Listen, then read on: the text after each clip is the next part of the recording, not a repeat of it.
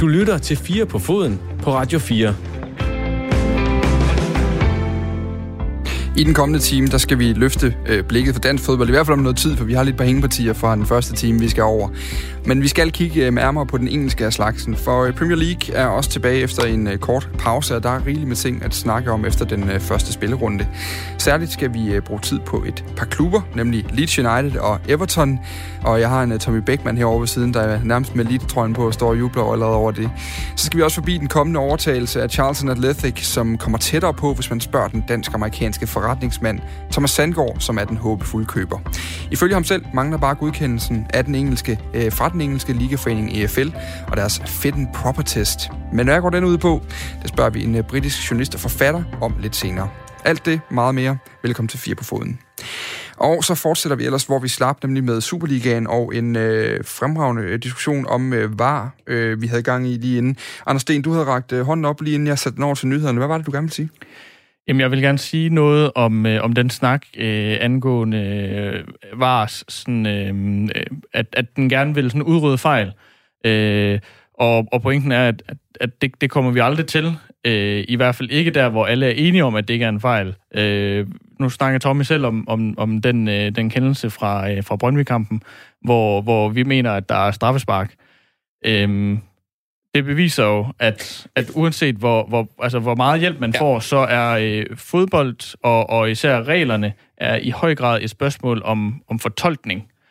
Øh, så uanset hvor, hvor, hvor gode hjælpemidler man får, så vil det altid være et spørgsmål om fortolkning, øh, som er op til den enkelte, og derfor vil vi aldrig kunne, kunne udrydde fejl, i hvert fald i den forstand, at alle er enige om, at det er, det er fejl eller ikke fejl. Det er en utopisk målsætning i første omgang. Ja. Den, den kan jo ikke opfyldes med var som selv siger, Jamen, det, det, det, det, til fortolkning kommer aldrig til at blive opfyldt. Den eneste teknologiske hjælp, man kan få, der, hvor man kan sige, den her, den udrydder alle fejl, det er jo goal line technology, der kan sige, er bolden ind, eller er den ikke ind, hvis man mm. husker at sætte den til, vel og mærke. Det er sådan lidt der, det afgørende punkt, ikke? At man ikke glemmer det, som vi gjorde i England, og så kunne bare heller ikke dømme den ind. Det var Nå. helt genialt. Men, det var Ørjan Nyland, den der Aston Villa-kamp. Ja, ja. fremragende. Men, noget, men, men igen, her har vi en teknologi, det kan ikke diskuteres. Enten så er bolden ind, eller så er den ikke ind. Der er ikke en nuance af, at den er inde eller ej. Den Oscar, er inde eller ej. Oscar Horstein, så jeg lige dig smile ved øh, lyden af en teknologi? Nej, det var mest... Øh, jeg ved ikke engang, hvad jeg smiler af. Jeg kunne bare lide at være snakke. øh, jeg, men det er faktisk meget sjovt. Øh, jeg, jeg er blevet spurgt af en... Ja, måske var det også min onkel, som jeg diskuterede mit speciale med, og fortalte ham, hvorfor jeg, jeg var modstander af var. Og så spurgte han mig til video, øh, tek, altså målteknologi, øh, om, om bolden er inde eller ude. Øh, og så sagde han, hvis man skal følge dit principielle argument, så er at, at, så burde det jo sådan set også være modstander af det, selvom at øh, implementeringen af den er fuldstændig øh, hvad skal man sige, øh, sømløs, og vi ikke opdager det, og ja, det er knidningsfri. knidningsfri lige præcis, ikke? Øh, og, og, og der må jeg faktisk sige, ja, altså hvis jeg virkelig skal stå inde for mit øh, var-argument, så er jeg også modstander af mållinjeteknologi, selvom jeg er helt med på, at det opleves langt mindre problematisk, men, men, øh, men hvis jeg som idehistoriker skal, skal prøve at identificere idéplanet i, og, i, i, i målteknologien, mållinjeteknologien, jamen så kan jeg jo få øje på mange af de samme ting, som der var. Så det er faktisk meget sjovt lige at, at, at tænke de to ting sammen, fordi de repræsenterer på mange måder det samme, men men, men implementeringen af dem, øh, deres, hvordan de opleves i praksis, er vidt forskellige. Men hvis man som mig står fast på, på ligesom det, det fodboldideologiske argument, jamen så, øh, så står jeg faktisk også gerne ved, at jeg også er modstander af den slags. Har, har du taget dig selv lige at sidde og råbe på var på et eller andet tidspunkt? Nu ved jeg ikke, hvilket hold du holder med, Oscar. Jamen, det er meget nemt for mig, for jeg holder ikke med noget hold. Øh, men hvis, lad os sige, det danske landshold øh, spiller VM, øh, uanset om det, eller bare en kvalifikationskamp. Hvis bare det danske landshold spiller en betydende kamp, lad os sige det, og, øh, og der er en var kendelse, der kan øh, gå det danske landsholds vej, jamen så vil jeg på ingen måde være for fint til at juble meget højt. øh, det er udelukkende med, øh, det er udelukkende med min, øh, min øh, akademiske hat på, at jeg argumenterer, som jeg argumenterer. Øh, fodbold er jo, er, jo, er jo følelser i øjeblikke, øh, og, og der mener jeg ikke nødvendigvis det samme, jeg mener, øh, som jeg mener, når jeg, når jeg analyserer efterfølgende. Spørgsmål udefra. Ville Tommy Beckmann have scoret flere eller færre mål i sin karriere, hvis der var var dengang? Klart flere. Jeg er utal af mine mål, som så ikke blev mål, er blevet annulleret kvæg fejldømte offsider. Blandt andet, jeg tror aldrig, jeg har fået et mål foræret, hvor der var offside, så øh, jeg tror, jeg lavede dobbelt så mange, måske tre gange så mange. Det er sådan rent realistisk set. Fremragende. Det kunne være blevet meget vildere. Det kunne blive meget vildere. Ja. Jeg så Morten Carlsen, øh, nu assistenttræner i AGF, tidligere midtbaneslider for blandt andet Randers. Han var ude at skrive, at øh, hvis der havde været var engang, så havde han dårligt set fodboldbanen i sin karriere. øh, der er mange forskellige versioner af den virkelighed. Øh, nå, øh, ja, egentlig så skulle vi have snakket nogle konkrete tilfælde. Jeg kan lige sige, det her øh, eksempel, vi vendte tilbage til nogle gange med Michael Ure, det er simpelthen i kampen mellem Nordsjælland og Brøndby, hvor Brøndbys angriber Michael Ure øh, står bagerst i feltet på et øh, hjørnespark, og så bliver han dækket op af Diomande fra øh, FC Nordsjælland. Han bliver dækket meget korporligt op. Altså Diomande, han kigger øh, ikke over imod bolden, han kigger ud mod den modsatte sidelinje, øh, har armene rundt om Ure, øh, som også har armene halvt rundt om, halvt hen over Diomande, og, og det ender med, at Ure falder, som han skal, øh, som det hører sig til i den situation, når man angriber og gerne vil have et straffespark. Og den kunne godt have været dømt, men jeg tror, den falder for den, hvor man siger, at man går ikke ind for var og ændrer noget, medmindre det er clear and obvious. Øh, og det er den så ikke faldet ind for, fordi der alligevel har været tvivl om det. Bare lige, man kan gå ind og se den. Det er den, der bliver snakket om som, øh, som tvivlstilfælde. Vi skal lige lidt videre med Superligaen. Øh, vi kan lige tage nogle øh, resultater. Altså, øh, man kan sige, det der var interessant, det var også både FC Midtjylland og FCK sidste sæsons 1 og 2 og tabte øh, mod henholdsvis Sønderjyske og OB. Øh, det dvæler vi ikke så meget mere ved end det, fordi det giver ikke så meget mening at snakke om øh, sæsonens form ud fra den første kamp. Men Ronny Schwartz var ikke engang i truppen for FC Midtjylland. Han er sidste sæsons topscorer. De hentede ham i januar i Silkeborg, og han kan ikke engang komme i truppen til en kamp som den her. Det er jo ikke fordi Midtjyllands angriber, Tommy Beckmann, som analytiker af angrebsspillere, har været altså sådan vanvittigt dygtige. Hvad, hvad, hvad foregår der der? Og skal Ronny Svart skynde sig at finde sit øh, træningstøj og smut? Ja, det tror jeg, han skal. Jeg tror ikke, han står... Eller det gør han, han står ikke først i køen. Øhm, om så, så i bare han spille fem kampe mere uden at score, så tror jeg ikke, han vil stå først i køen. Der tror jeg, at Bromado står. Nu scorede han og øh, kom ind og scorede i øhm, Europa League, eller i Champions League-kvalden, og ja. gjorde det også fornuftigt i den kamp. Så jeg, jeg tror, der er lang vej. Det er også en Lasse Vibe, kan du også tage med ind under den, øh, den diskussion, men jeg tror, Ronny Schwartz skal videre. Han skal finde sig et andet sted at spille fodbold. Øhm, er det et niveau for højt, FC Midtjylland? Ja, det er det det ved jeg godt, han var Superliga topscorer, men Silkeborg har spil, lagt deres spil op på ham. Han er ikke den type spiller, de, de skal bruge. Øhm, de har brug for en, en med noget størrelse. Ikke? Nu kigger på sådan en som Onorato, han passer egentlig meget godt ind, for Midtjylland vil gerne over kanterne, vil gerne spille med indlæg, lidt ligesom FCK i gamle dage, fristes jeg til at sige. Det der med at han stor, stærk spiller op foran. Øhm, grunden til, at sådan en spiller som Alexander Sørlert, han gjorde det så godt i Midtjylland, det var, fordi han kunne det hele. Øhm, og de er svære at finde. Jeg tror, de havde lidt håbet om med, med Soy Kabar, at de fik både en fysisk stærk spiller, en spiller, der kan indgå i hvad hedder de, kombinationerne og har noget fart og, og stærk i kontra. Det har de ikke fået. Øh, nu så man også, hvorfor Sølert han var så god for Smidtjylland, som han var. Har man da for øvrigt snakket om, at Mourinho vil til Tottenham, og det kan blive rigtig spændende. Øh, er Ronny Schwartz på vej videre? Skal han være på vej videre? Og er han dygtig nok til FC Midtjylland? Anders Sten? Ja, ja og nej. Perfekt. øh, ja, ja, jeg tror, han er på vej videre. Øh, det føler jeg mig overbevist om, han er. Øh, det synes jeg også, han, han skal være. Øh, blandt, ej, jeg synes også, det er hårdt at sige, at han ikke er dygtig nok til FC Midtjylland, men der er, der er i hvert fald... Siger du bare det, fordi du skal interviewe ham i den kommende uge? nej, gerne lige nej, nej, nej, giv det bare så vel. Jeg vil da gerne høre hans, øh, hans syn på, på, på, på hans klubsituation. Ja. Øh, det er jo selvfølgelig hårdt at sige, at Superliga-topscorer ikke er god nok til FC Midtjylland. Men, men altså, man, man kan også se der, hvor han har været tidligere i sin karriere, og hvor han har haft succes, har ikke været klubber på FC Midtlands øh, niveau. Øhm, så jeg tror, at det vil, det vil passe ham bedre at være en, øh, en stor fisk i en lidt mindre sø, øh, men til gengæld være, være den største, og den, der får bolden hele tiden og får alle chancerne, bare øh, kan smadre det hele ind. FC Midtjylland tabte 2-0 til Sønderjyske. Øh, FCK tabte 3-2 til OB. Øh, så kan vi sige, at Randers vandt 3-0 over Horsens. OB spillede uafgjort med Lyngby, og Brøndby vendte en 0-2 til en 3-2 på en øh, anden halvleg og slog FC Nordsjælland. Vi mangler nu kun en enkelt kamp. Øh, når AGF i aften til Sydlandet skal møde øh, nærmest det fedeste hold, der nogensinde har betrådt en fodboldbane, hvis man skal tro øh, øh, sociale medier og kommentatorer og alle, der har bare lidt med fodbold at gøre i det her land.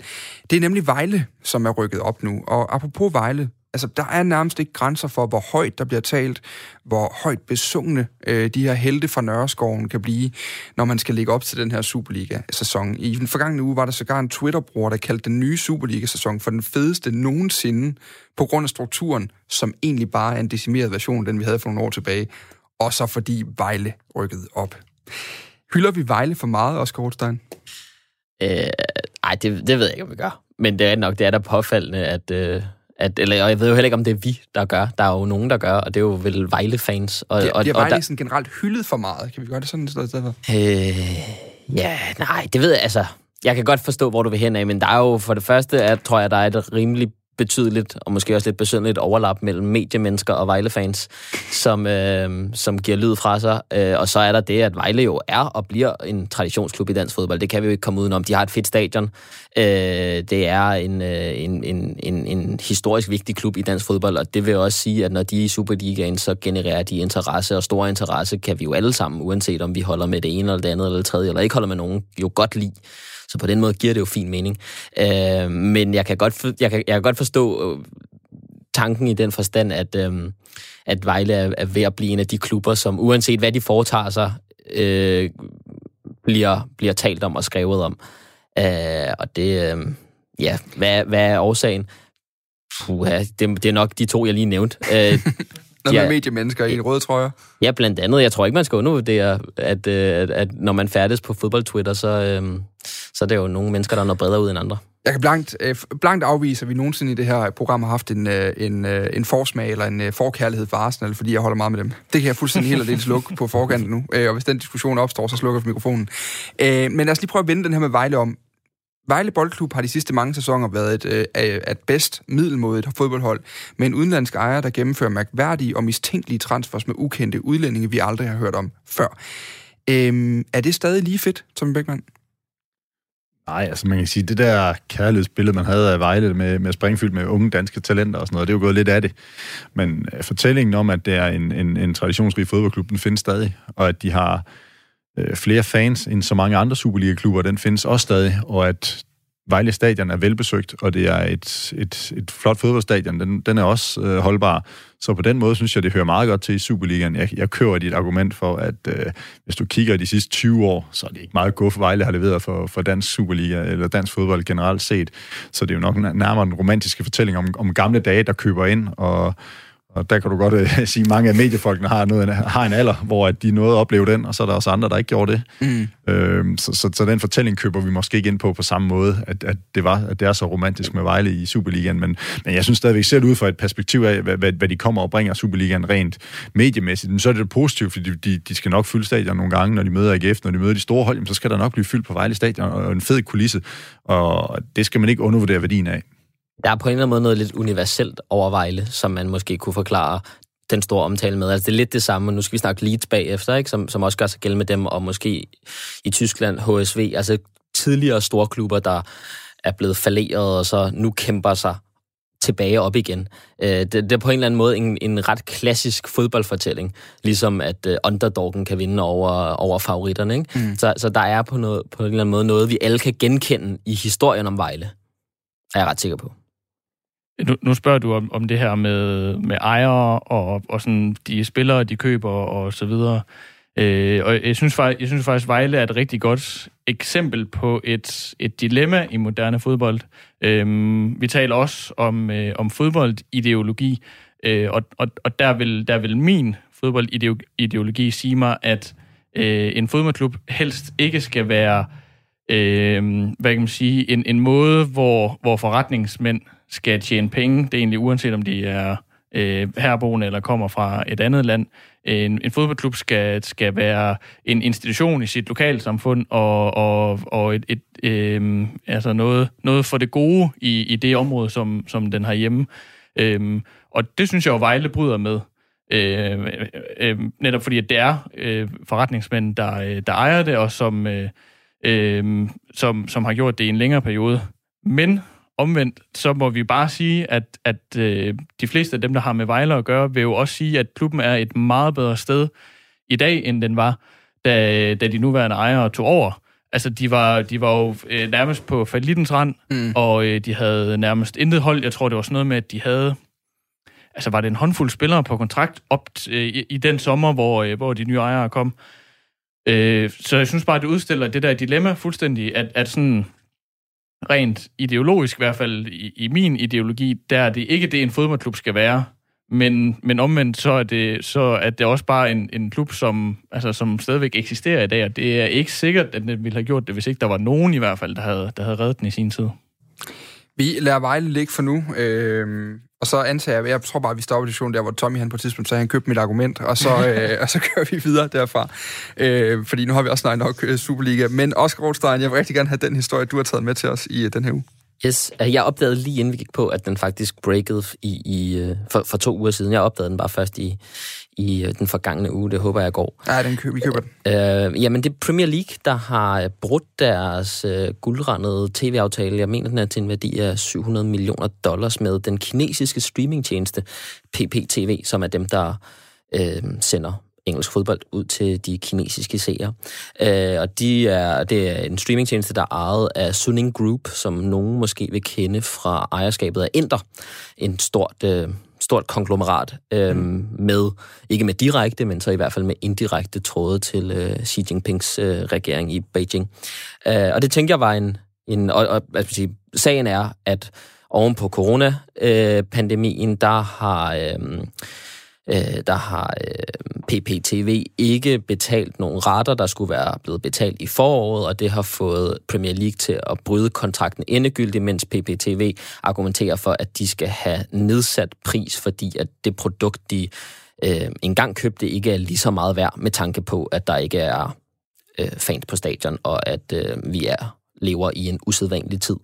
Øh, og det tænker jeg var en interessant historie, at, at tre årsager. For det første, fordi det netop er tv-aftalerne, som har gjort Premier League til Premier League i, i, i hvert fald i den udgave, vi kender det i dag. Øhm, så, så snart der sker øhm, rokeringer på det område, så tror jeg, det, det er værd at lægge mærke til. Øh, og lige nu så ved vi ikke, om, om der kommer en, en, en ny aftale enten med, med PPTV eller med nogle andre. Det må man formode, fordi at Kina er et stort Premier League-marked. Men, men under omstændigheder, tv-aftalerne er enormt vigtige, hvis ikke måske det allervigtigste for, for Premier League. Øhm, så er det måske også en påmindelse om, at øh, coronapandemiens indvirkning på fodbold ikke kun er manglende tilskuere øh, og, og, og ligesom alt det synlige. øh, øh, ansigtsmasker og håndsprit og hvad der ellers er lige der møder os, når vi enten selv er på stadion eller, eller ser kampen i tv, men der ligesom også er en masse øh, bag kulisserne, en masse fodboldøkonomi, som, øh, som har taget nogle store tæsk, og som får nogle konkrete konsekvenser. Øh, og så det tredje er, at, at det, og det er ikke mig, der har jagtet det, men det har, har klogere mennesker end mig jagtet, at det kunne skrive sig ind i en øh, stigende rivalisering, måske ikke en direkte rivalisering, men, men stigende spændinger mellem øh, Storbritannien og Kina, som øh, man kan se på forskellige områder. Blandt andet var Boris Johnson ret meget på Hongkongs side, da, øh, da der i der forsommeren var, øh, var den seneste store bølge af protester mm. øh, der, og, øh, og Storbritannien har blandt andet også været ret kritisk indstillet over for Huawei, den her store kinesiske øh, tech-virksomhed, der prøver at udbrede deres 5G-netværk over hele verden. Øh, så måske et, et fodboldkapitel til, til den fortælling også. Og, og så kom øh, endelig en gang mere og forklare os alle sammen, hvordan fodbold ikke hænger sammen med politik og omvendt. Det ville være, det ville være dejligt, hvis man endnu en gang lige kunne få den øh, op, så vi kan få lov til at slå den ned en gang til. Fordi der er netop rigtig, rigtig interessante toner i det her. Det interessante er jo også, hvad den næste tv-aftale så egentlig får værdi med det her sydøstasiatiske marked. Ja, som man virkelig har brugt mange ressourcer, også fra klubbernes side, på at opdyrke over de sidste 10-20 år. Vi skal øh, blive ved Premier League, øh, fordi verdens rigeste fodboldliga er undervejs igen, og i weekenden der fik vi de første 12 hold i kamp. Du kan godt begynde at smile over nu, øh, Tom Beckmann, fordi lige om lidt ender vi et sted, hvor du rigtig gerne vil være, øh, nemlig ved Leeds. Noget har nemlig ikke ændret sig. Liverpool var endnu en gang presset, men slap endnu en gang afsted med en sejr i sidste ende. West Ham er stadig ikke ret gode, og Mourinho skyder stadig skylden på alle andre, når hans hold ikke øh, vinder. Men derudover, så var der også spændende nyt i rækken, og jeg synes egentlig, vi øh, netop skal starte med øh, Leeds, Tommy. Fordi selvom de måtte øh, tage hjem fra Anfield med øh, 0 point, så var det efter en aldeles seværdig affære med øh, jamen, nærmest en fremragende mål efter det andet. Hvad er det for et Leeds-hold, vi, og særligt du, har fået tilbage i Premier League? Jamen, det er jo et hold, der spiller fremad. Det er jo, jeg synes, det er jo befriende at se. Nu, nu har jeg set Leeds en del gange i Championship, øh, og den måde, de spiller på mod, mod Liverpool, jamen det er sådan, de spiller, og det gør de upagtet, hvem de møder. Mod Liverpool havde de bolden mindre, end de sædvanligvis har. Jeg tror egentlig stadig, de vandt øh, possession-delen over Liverpool på, øh, på Anfield, vel at mærke. Men normalt plejer de at ligge med en boldbesiddelse på omkring 70. Så de boldbesiddende hold, der presser højt, der kører på, øh, det, det er det hold, der løber mest typisk. Og det synes jeg også, man kan se. Altså, de spiller en seværdig gang fodbold. Når de råber bolden, de har bolden meget, men det er ikke, de har den ikke for at have den. Altså, de har den for at spille fremad, de har den for at komme frem til chancer, generere chancer.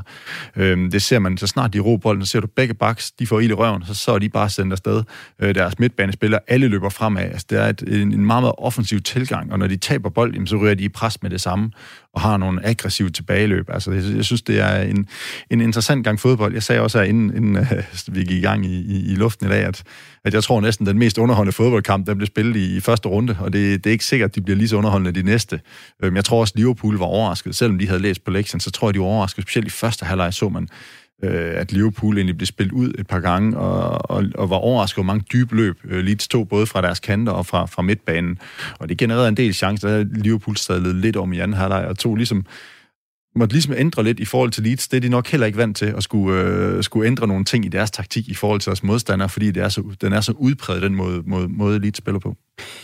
Det er jo, øh, det er jo populært set blevet kaldt det her Bielsa Ball, øh, opkaldt efter deres øh, træner, Marcelo Bielsa, sydamerikaneren, som for lige har forlænget sin kontrakt i Leeds nu, men som har ført dem tilbage til, uh, til Premier League. Hvad er det for en filosofi, der ligger i ham her Bielsa? Altså, det er mand-mand det er take-out. Det er, du står for din, din, din direkte modspiller, og så følger du ham ellers groft sagt øh, hele banen. Altså man, man, man så lige til spark, specielt i starten, de havde det svært øh, med Mané og Salah, altså nogle, nogle så dygtige spillere en mod en, øh, og dygtige vendinger og sådan noget. Det er jo generelt set i kampen, havde det meget svært med dem. Øh, defensivt i hvert fald. Øh, så det er meget det her take-out. Du står for en mand, ham tager du ud, og så midterforsvarerne er ikke så bundet på en mand. De har, det er måske de eneste spillere, der ikke sådan nærmest blindt løber efter en. Anders Sten, altså, og, og også Oscar Rothstein, altså det, det interessante ved Leeds, der er kommet op i år, er jo, at det er en, øh, nu var vi lidt inde på det tidligere, hvor Oscar sammenlignede Vejle og Leeds, øh, men det er en kult klub, nu også med en kult manager. Øh, Anders, er det, er det, der må vi jo alle sammen bøje os og sige, det er jo bare en fornøjelse af dem tilbage. Ja, altså, øh, jeg holder med Manchester United, og, og traditionelt set, så det er jo ellers øh, rivaler. Øh, de har så ikke været det øh, særlig meget i sådan min levetid, hvilket måske også øh, sådan bidrager til, at, at jeg ikke har det store øh, sådan, øh, antipati mod, mod Leeds. Øh, men altså, man skulle ellers mene, at det var sådan nogen som mig, der skulle være træt af det, hvis, hvis det var. Men det er jeg overhovedet ikke. Altså, jeg synes, de spiller fed fodbold, og jeg synes, øh, Marcelo Bielsa er, er den mest fascinerende øh, øh måske fodboldperson overhovedet. Øh, ikke kun på, på grund af den fodbold, hans hold spiller, også på grund af den, men også bare på grund af det menneske, han er. Hvad er det, der er ved ham her mennesket, Rothstein? Altså, fordi han er jo sådan en, hvor den almindelige fodbold, mainstream fodboldfan, har ikke nødvendigvis set hans hold spille særlig meget, fordi han har haft sådan lidt mindre klubber, og, øh, og jo egentlig ikke været en topklubstræner. Ja, han har, jo, han har jo lidt ry for at være den, som alle de andre trænere øh, henviser til, når de skal fortælle, hvem der har inspireret dem til det ene og det andet. Altså især Guardiola og, og Pochettino, som... Øh, som ligesom øh, inden Bielsa måske i hvert fald blev kendt i, i, i England i sin livstid, øh, var, var flittig til at nævne ham, når de i interviews blev spurgt om, om øh, hvem de fandt mest øh, inspirerende.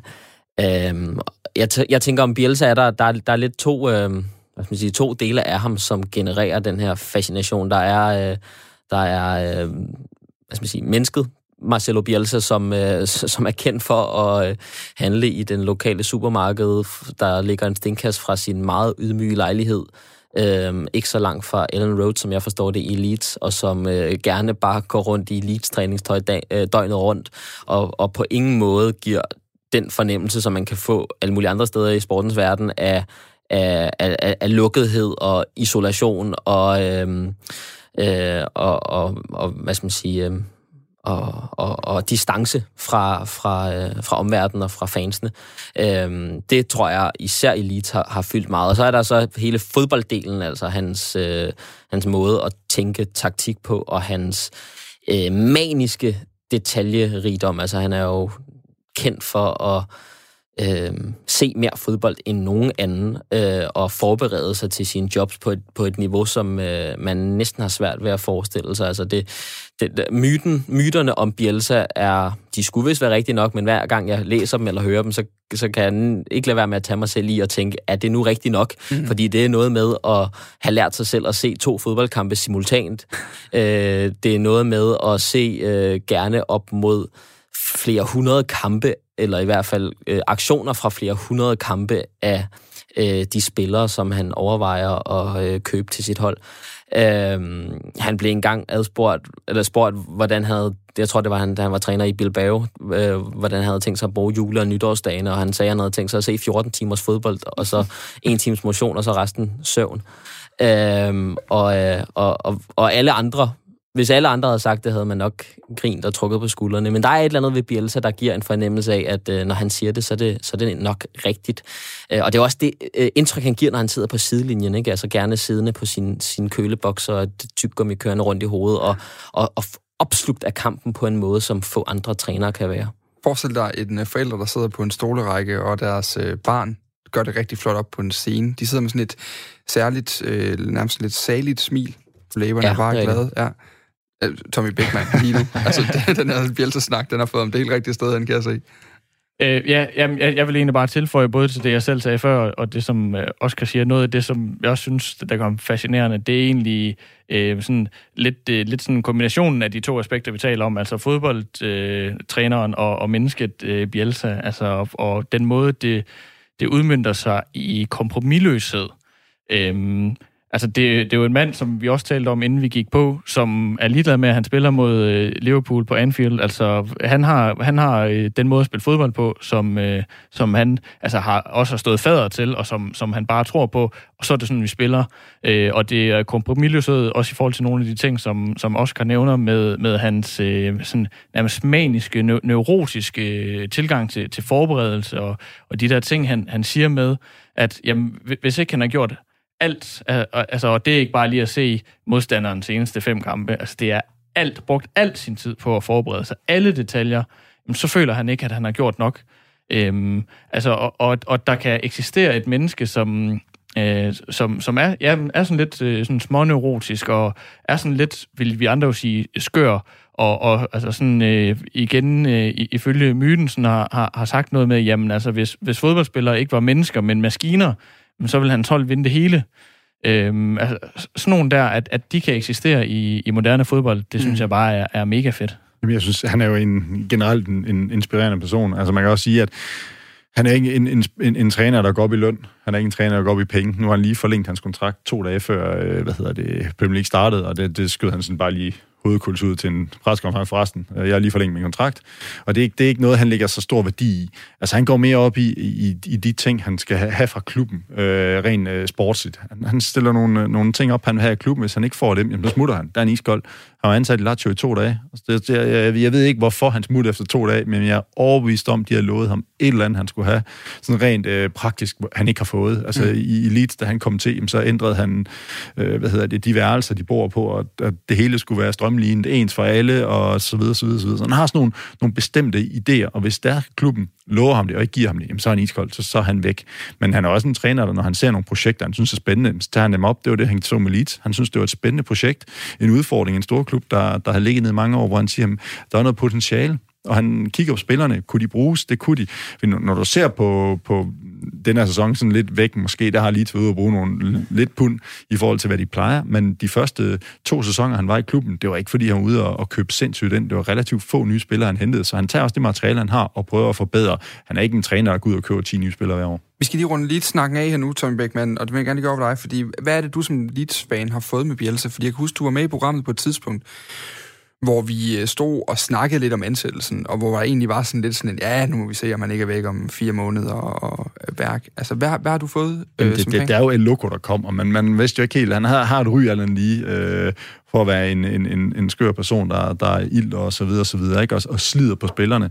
Øh, jeg tror, at spillerne har alle sammen udtalt, at de aldrig trænet så hårdt før, som de gør under Bielsa, så de, så de får også øh, får lov til at lave noget for pengene.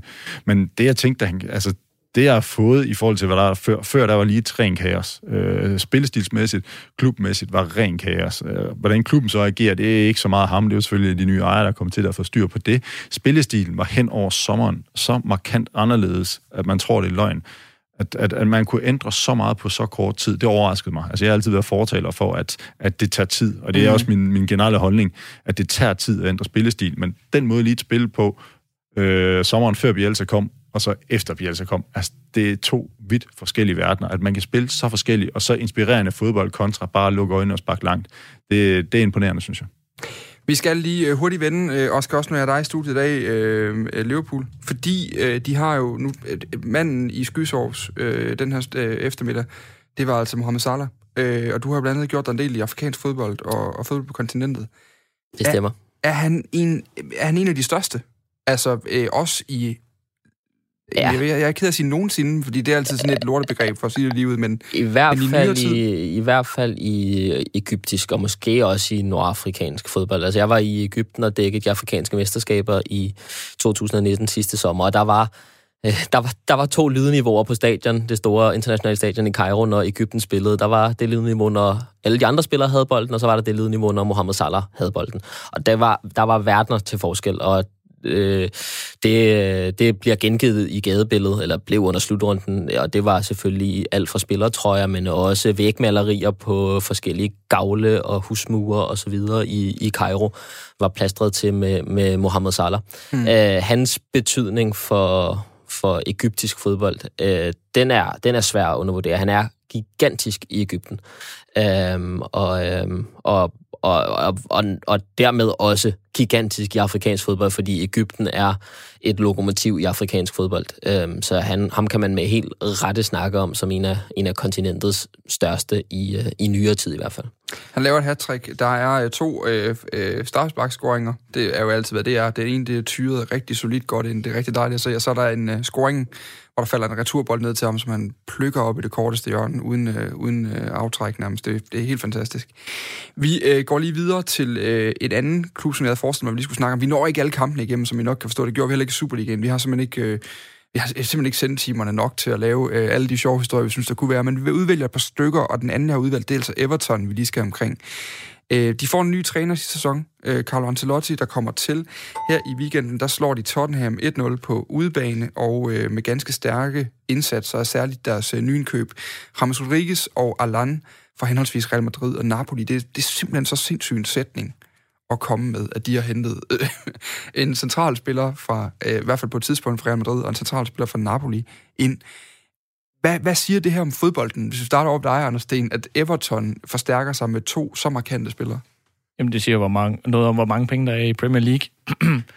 øhm, altså, og det, det er ikke usædvanligt, at, øh, at selv øh, klubber af sådan Everton-størrelsen øh, er i, øh, i top 20 på, på de øh, Deloitte har sådan en, en årlig øh, Money League, Money League øh, top 20 over de klubber, der i hvert fald øh, øh, har den største øh, sådan indtjening, ja. eller, eller hvad vi skal kalde det. Omsætning. Øh, ja, lige præcis. Og, øh, og der, øh, jeg kan ikke lige huske, om, om Everton specifikt var, var i den seneste, men altså, det, det er klubber sådan af, af Evertons størrelse. Øh, nogle gange har West Ham også været der og sådan noget. Og så, så det siger jo, synes jeg først og fremmest noget om, hvor mange penge der er i Premier League, selv hos de klubber, som ikke er de allerstørste. Hvad gør det ved magtbalance i Premier League, Tom Beckmann? At vi har, øh, at vi har klubber som Everton, som, som, altså det er et godt midterhold, men det er et midterhold, og, øh, og det er kun i ganske få sæsoner, de faktisk gør sig europæisk også, at de altså tiltrækker profiler som for eksempel den bedste spiller ved en slutrunde, for ikke så mange år siden, for en VM-slutrunde i, i James Rodriguez.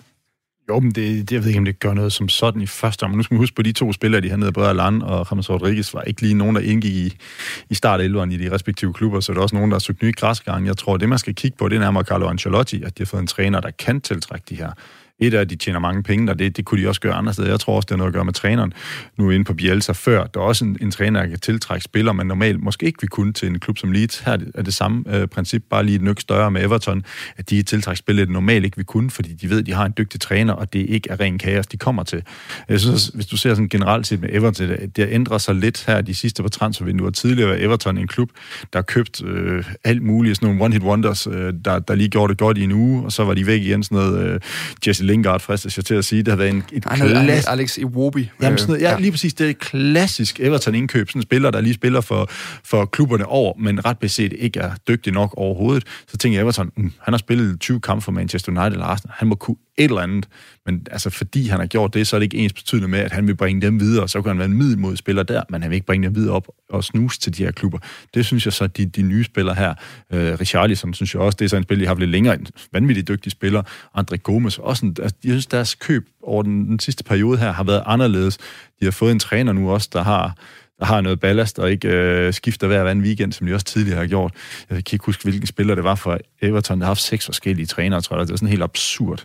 Øh, et, et absurd tal, og det var mm. endda uden de her, øh, hvad hedder de, mellemtidstræner, der lige er der en uge. Og, jeg kan forestille mig, det er sådan nogen som Seamus Coleman. Og ja, jeg tror, det var Seamus Coleman, ja. der har haft seks forskellige managers nu i Everton. Altså, det, er jo, det er jo et absurd tal, synes jeg. Selvom han har været i klubben mange år, så er det bare et, et, et, et tegn på, at det er en klub, der har sejlet rundt. Det er jo interessant også, øh, fordi at der er nogle topklubber i England, som egentlig måske har haft patent på de helt store spillere, øh, selvom der er rykket meget dyre indkøb til, til midterholdene også. Nu ser man så en Ramos Rodriguez gå ind og være øh, kampafgørende øh, fra, fra kamp nummer et. Øh, der er rigtig mange, særligt på Everton, for som, øh, som nærmest har svært ved at rumme, hvor dygtig han var. Man ser også en spiller som Alan, som sidste transfervindue, altså sidste år, der var det altså ikke Everton, han var rygtet til.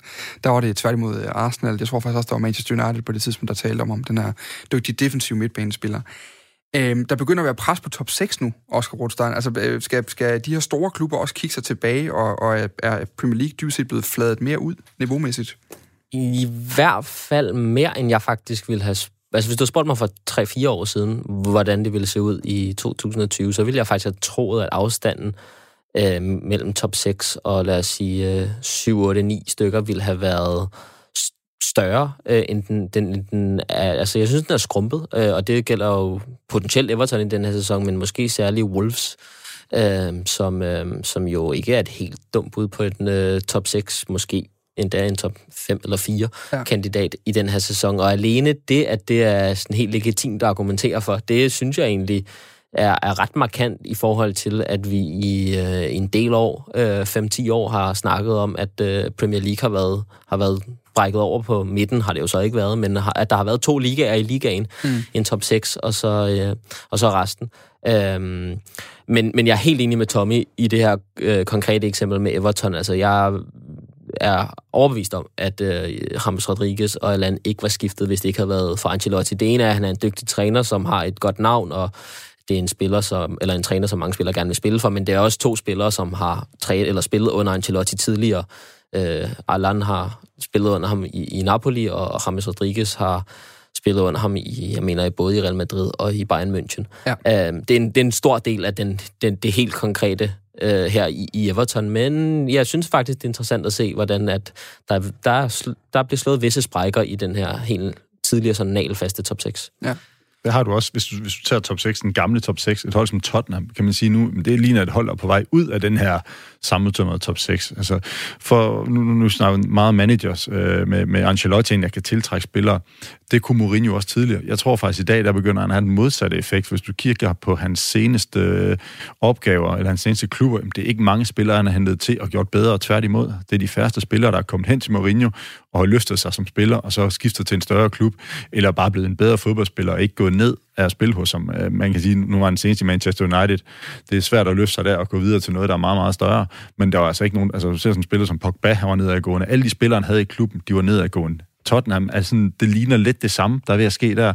Øh, hvis du kigger på en, en Harry Kane, en, en, en Son, sådan nogle der, hvis jeg var dem, så vil jeg begynde at skynde mig væk, øh, inden det går galt, fordi altså, når du ser på det transfervindue, de har haft nu, øh, Tottenham, så er det jo ikke, øh, så er det ikke top 6 spillere, de har hentet, synes jeg. Øh, det er ikke nogen spillere, hvor man siger, at de her, de, de hører til i en top 6 klub i Premier League, så jeg tror simpelthen, at de begynder at have svært ved at hente, hente spillere til, til Tottenham nu, der, der er top 6 værdige. Og, og det er jo netop et, et godt eksempel, den her kamp også, fordi de spiller mod Tottenham jo, øh, som henter en øh, Pierre Emil Højbjerg i år, som jo faktisk var rygtet rigtig kraftigt til Everton sidste år. Og jeg tror, det er meget få britiske fodboldfans, som ikke ville bytte med al respekt for Pierre Emil Højbjerg, som vist også spillede en ganske fin kamp, efter hvad jeg kan læse fra, fra mange britiske kommentatorer, og som har fået, haft et fint indtog og virker til at passe godt ind i Tottenham og den måde, de gerne vil spille på. Men det er meget få britiske fodboldfans, der ikke ville have byttet Pierre Emil Højbjerg for Alan fra, fra Napoli i forhold til navn og gavn og så videre, i hvert fald. Øhm, vi kan lige hurtigt tage øhm, de sidste kampe derovre fra, altså de to sidste øh, oprykker. Nu nævnte vi øh, før øh, Leeds, Øh, det er West Bromwich og Fulham, de tabte begge 3-0 til henholdsvis øh, Leicester og Arsenal. Crystal Palace slog Southampton 1-0. Newcastle slog West Ham 2-0 på mål af to nye indkøb, Jeff Hendrick og Callum Wilson.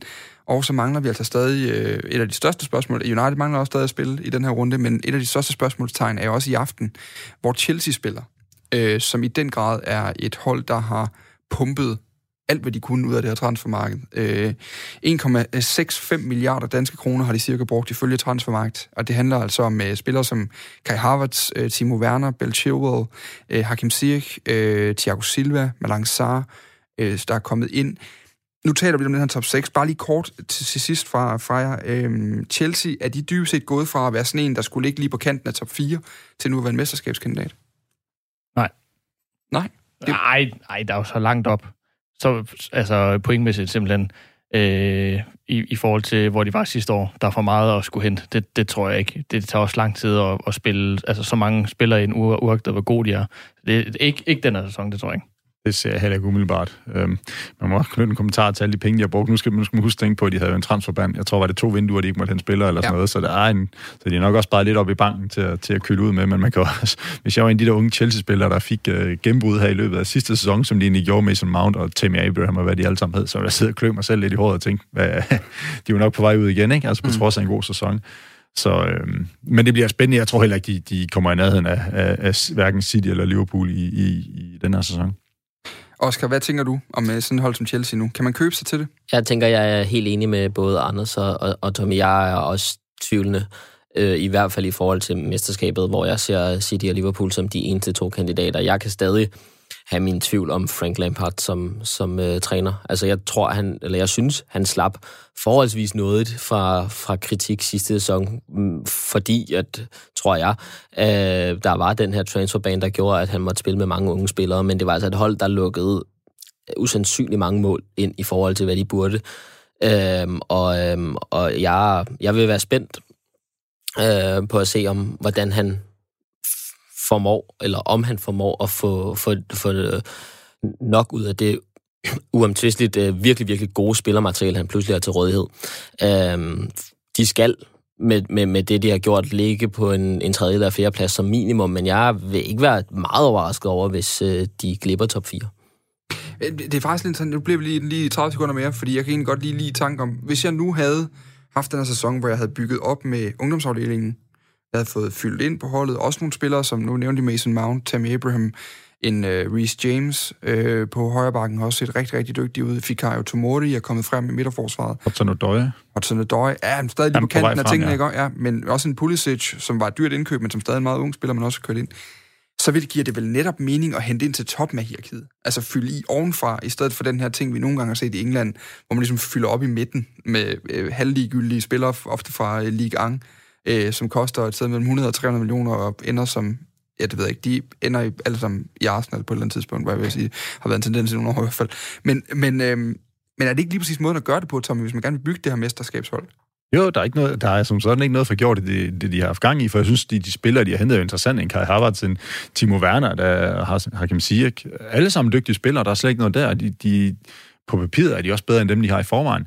Men jeg vil sige, som ung spiller, der ligesom blev det ikke fire sidste år i Chelsea, de kom der med i Champions League, og havde en god sæson, øh, vil at det undre mig lidt, fordi man kan også sige, at der var også noget at bygge på der. Det var heller ikke fordi, at de var talentløse, de spillere, de havde der. Chelsea har postet rigtig mange penge i deres ungdomsakademi en hulens masse år, uden nogensinde at få noget ud af det. Nu ligner det så, at det kommer, men alligevel så køber man, køber man ind. Men det er vel sådan fodbold er, at man køber vel ind for at blive mester. Noget at tilføje, Anders Sten? Nej, ikke, ikke udover, at, at det, det handler om, hvad man gerne øh, vil. Altså, hvis man vil have succes på den korte bane, så er det jo det rigtige at gøre. Øh, hvis man vil sælge sig selv som en klub for de unge, så jeg synes, der var sådan lidt tendens til, at der var nogen, der ville til at gøre Chelsea til sidste år, så er det jo det forkerte at gøre. Men altså, det, det siger måske mere om, at det, at det sidste sæson var øh, af nød, og ikke så meget lyst, at de unge fik så meget spilletid. Men man skal også huske, hvis man vil blive mester, så vinder man altså ikke et øh, mesterskab med ren akademihold.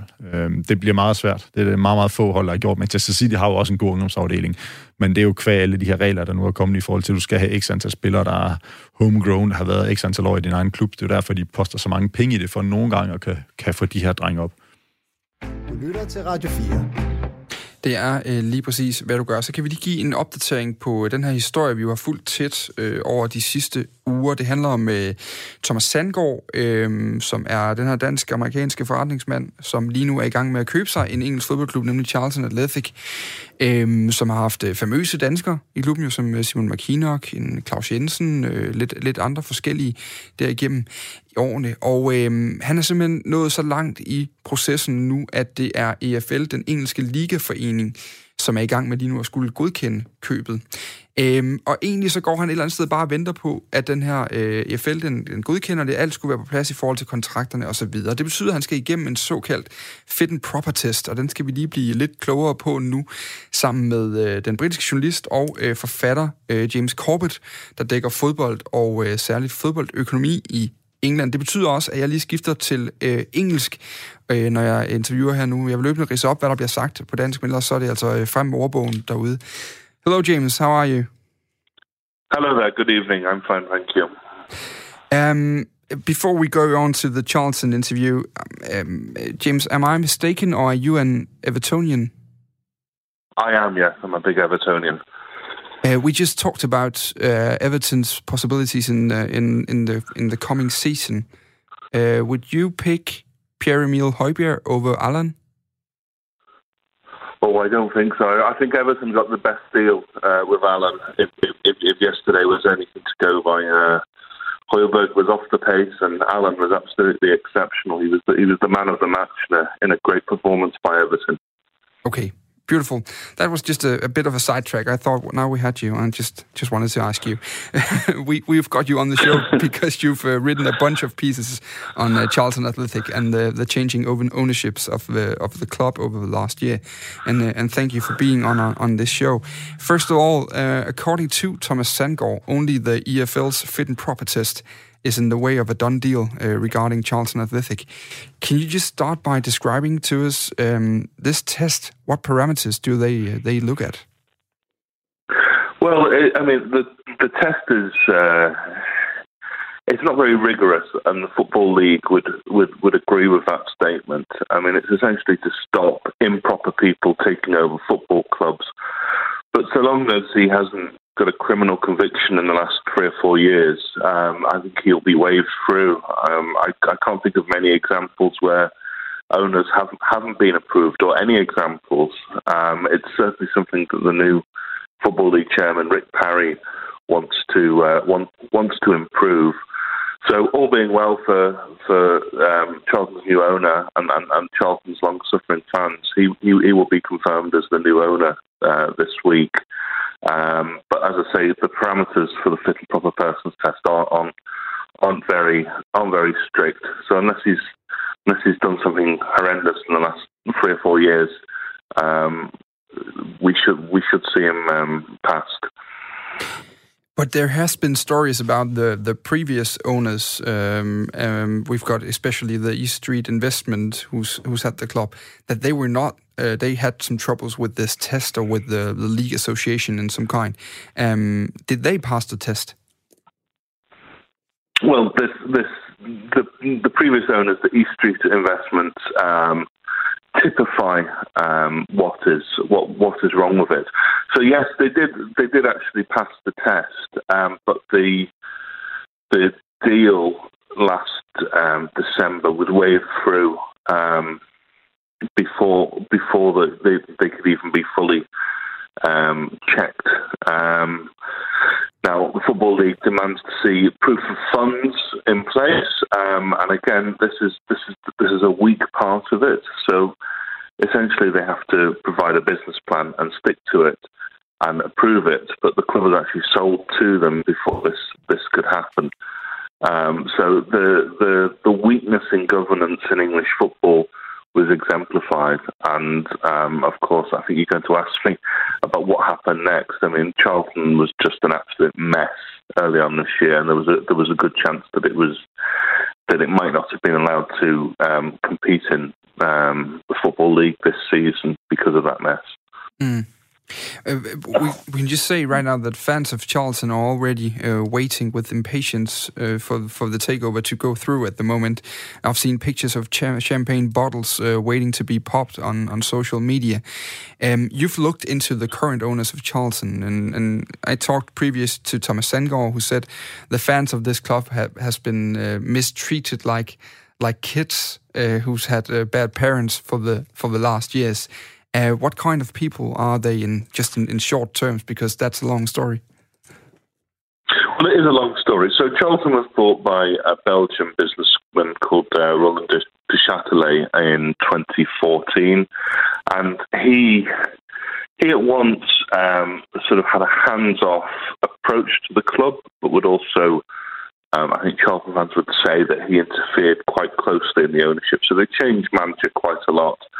Um, and you know there was various cost cutting exercises, while at the same time Charlton fans never actually saw uh, this guy. He, he stayed in in Belgium, and there were there were lengthy fan protests, and Charlton um, supporters um, lobbied for him to go. He said himself that he was desperate to sell the club, uh, and, and in fact he would sell the club for a pound, which we think he did um, to East Street Investments last year. But at the same time, he held on to the club's main assets, which are the Valley Stadium and the Sparrow Lane training ground, uh, which is in a suburban part of London nearby. And the understanding was that East Street Investments, who picked up the club for this nominal sum, would come back and complete the deal for the hmm. um, for, for, the training ground and stadium for as much as 50 million pounds sterling. That didn't happen because this consortium was built on nothing but sand. Um, there was a there was a, a Syrian businessman um, based in the United Arab Emirates who's an advisor to an Emirati prince um, who'd paired up with a small time football agent from the UK called Matt Southall, who had appointed himself as executive chairman of the club and essentially paid himself a nice salary and got himself a nice flat mm. and but didn't seem to have the financial wherewithal to to, to, to, to run the club and the pair fell out spectacularly and all sorts of targets in terms of investment were missed. So the club fans were um, understandably very upset about this, yeah. and the 2019-2020 season uh, imploded and ended with Charlton relegated, and then over the summer there was the threat that they might the club might even be expelled from the football league. It's a bad state. We'll see. Um, we're actually running out of time now because we have to put some news on in, in uh, like two minutes, uh, James Corbett. But I will uh, call you uh, another day and we'll we'll do something more about this subject. Uh, I do believe that we've get we will get the opportunity because Thomas Sengor seems to be quite sure that this will uh, go through. Thank you so much for being on the show. No problem. Good luck. Yeah, you too. Uh, that was, uh, det her det var altså James Corbett, uh, journalist og uh, forfatter, og altså også Everton-fan. Han fortalte os lige i starten jo, at, uh, at han ville ikke uh, bytte uh, Erland for Pierre Emil Højbjerg uh, any day lige nu. Um, grunden til, at jeg lige runder af nu, det er fordi, vi faktisk er ved at løbe tør for tid. Uh, jeg lover, at vi følger op på den her Thomas Sandgaard-historie. Uh, mig, om, uh, om ikke vi kan være heldige, at han er med i programmet næste mandag, hvis uh, købet er gået igennem til at høre lidt om, hvad planen så er. Øh, det kan du altså lytte med her på, på Radio 4 og øh, finde ud af. Vi har et hængeparti, vi skal nå, inden vi slutter dagens udsendelse. Tom Beckmann, du får øh, er noget lov til at slippe for ugens historie den her Simpelthen. Okay. Ja, det, øh, det er fordi, jeg er god ved dig i dag. Var du sød? Ja, det var så lidt. Øh, det synes jeg også bare var på sin plads, når du er så flink at møde op. Efter flere ugers mobning. Så, så tit, ja.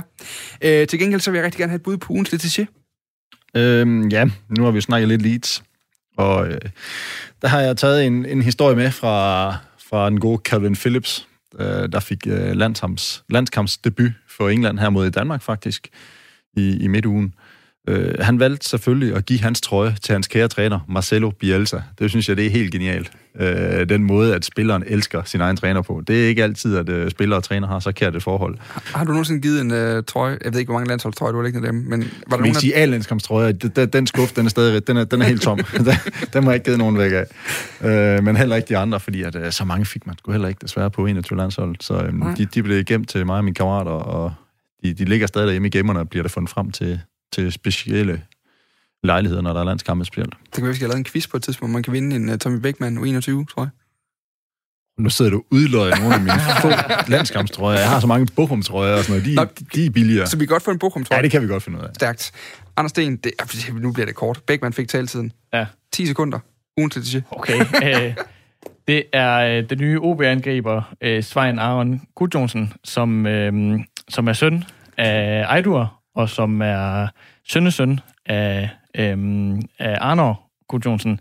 Øh, to af de helt store i Islands fodbold. Ja. Øh, han har, øh, udover at han selv er professionel fodboldspiller, så har han to brødre, som er på Real Madrids akademi, og så har han en, øh, en onkel, som er Ejdurs halvbror, som også øh, er professionel fodboldspiller, har været i Swansea og nu er i øh, Fylkjær på Island, i Island. Ja. Øhm, og som i øvrigt er tre år yngre end Svein, Perfekt. som er hans nevø. Vi har ikke tid til et bud mere, Oscar Korstein, så du får lov til at vælge mellem de to her. Øh, så tager jeg den islandske. Perfekt. Beklager, Tommy. Sådan. Beklager. tak for i dag, Tommy Beckmann. Selv tak. Tak for i dag, Anders Sten. Selv tak. Tak for i dag, Oscar Korstein. Selv tak. Og tak for det her lille ydmyge fodboldprogram, hvor vi øh, ydmygt forsøger at gøre spillet til andet end øh, en elitær snak mellem gamle mænd. Jeg ved ikke, hvor mange af jer, der lytter, men jeg sætter pris på hver en af jer. Tak for i dag.